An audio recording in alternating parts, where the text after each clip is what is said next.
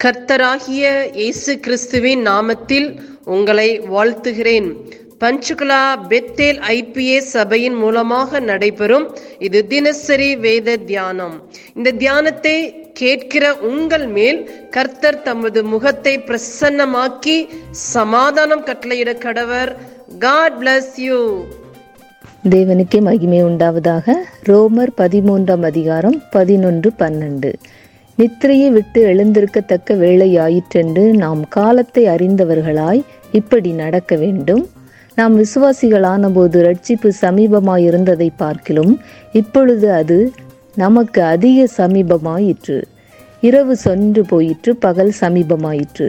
ஆகையால் அந்தகாரத்தின் கிரியைகளை நாம் தள்ளிவிட்டு ஒளியின் ஆயுதங்களை தரித்து கட தரித்து கொள்ள கடவோம் இந்த ரெண்டு வசனத்தில் பவுல் பரிசுத்தவான்களுக்கு சொல்கிற காரியத்தை பார்க்கிறோம்.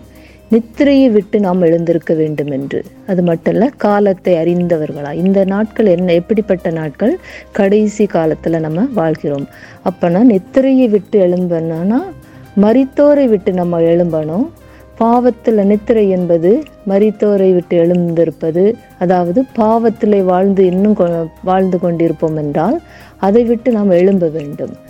அதாவது நம்ம பார்க்குற வசனத்தில் தூக்கத்தை விட்டு எழுந்திரு. அதை விட்டு எழுந்து எழும்புனா தான் நம்ம பரிசுத்த வாழ்க்கைக்குள்ளே கடந்து செல்ல முடியும். இன்னும் பாவத்துக்குள்ளே வாழக்கூடாது என்பது. அடுத்ததாக அவருடைய வருகை சமீபமாக இருக்கிறது. விசுவாசிகளான போது ரட்சிப்பு சமீபமாக இருந்தது. இப்பொழுது அது அதிக சமீபமாக இருக்கிறது. ஏன்னா அவருடைய மீட்பு நமக்கு இன்னும் சமீபமாக இருக்கிறது. அதான் இதனுடைய அர்த்தம். அப்போ நம்ம என்ன பண்ண வேண்டும்? இரவு சென்று போயிட்டு காலங்கள் எல்லாம் முடியுது. பகல் சமீபமாயிற்று. அவருடைய வருகை சமீபமாயிற்று. நம்ம இப்போ அந்தகாரத்தின் கிரியைகளை தள்ளிவிட்டு ஒளியின் ஆயுதங்களை தரித்து கொள்ள கடவோம். ஒளியின் ஆயுதங்களை தரித்து கொள்ளும்போது பரிசுத்தமாய் வாழ முடியும். அவருடைய வருகைக்காக நம்ம ஆயத்தமாக முடியும். அப்படி என்றால் ஒளியின் ஆயுதங்கள் என்றால் தேவனுடைய சர்வாயுத வர்க்கங்கள்.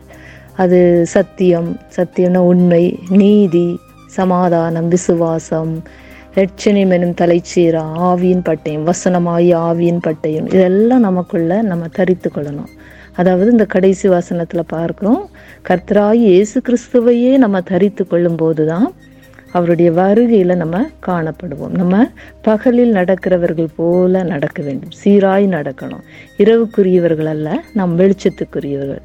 அப்படியாக நம்ம வாழ்வோம். தேவனுடைய வருகையில் நம்ம காணப்படுவோம்.